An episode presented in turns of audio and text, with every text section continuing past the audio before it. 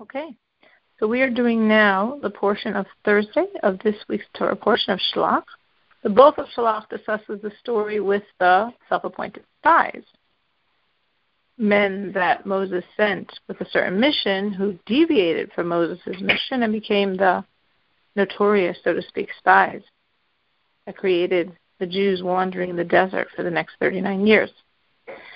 That story has many, many, many details, that incident, and takes up the bulk of the portion. But then at the end, we speak of various details of offerings, which is what Thursday's portion is about. So we are in chapter 15. We are up to verse 8. When you prepare a young bull as an olah offering, olah meaning the offering that's completely burnt, or a peace offering sacrifice, where the owner, the priest, and God each have a portion.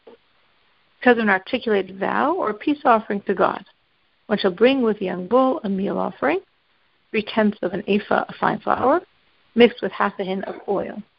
You shall bring a half a hin of wine for libation, a fire offering, a pleasing fragrance to God. So the verse says a fire offering right after discussing the wine, which would imply that the wine is a fire offering. But Rashi says no, because the wine wasn't put on the fire of the altar, so the fire offering refers to that which came before discussing the wine, which is a meal offering in the oil. So shall be done for each bull, or for each ram, or for a lamb, or kid among the sheep or goats. So Rashi says when we use this term seh, to be translated as a lamb or a kid, because a seh could be from the sheep or could be from the goat. What makes it a seh or a keves, which is interchangeable, is its age. Seh and keves is within the first 12 months of life. An Ayo is a male sheep that's 13 months and 1 day old. So the Ayo is the adult, so to speak, sheep, and the seh or keves is the child who's still within the first year.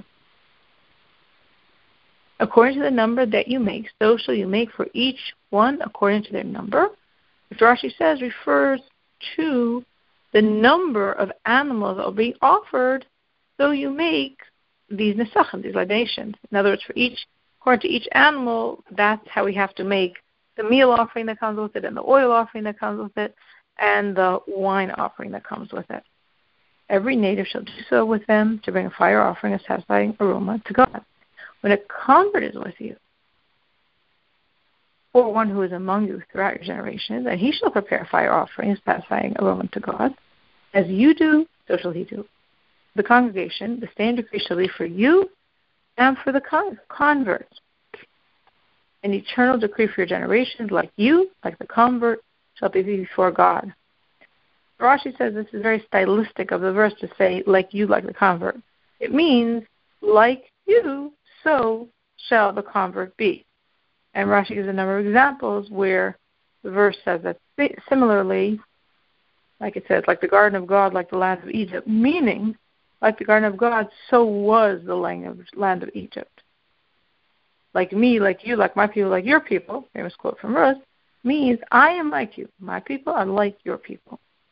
One teaching and one judgment shall be for you and for the convert who lives among you.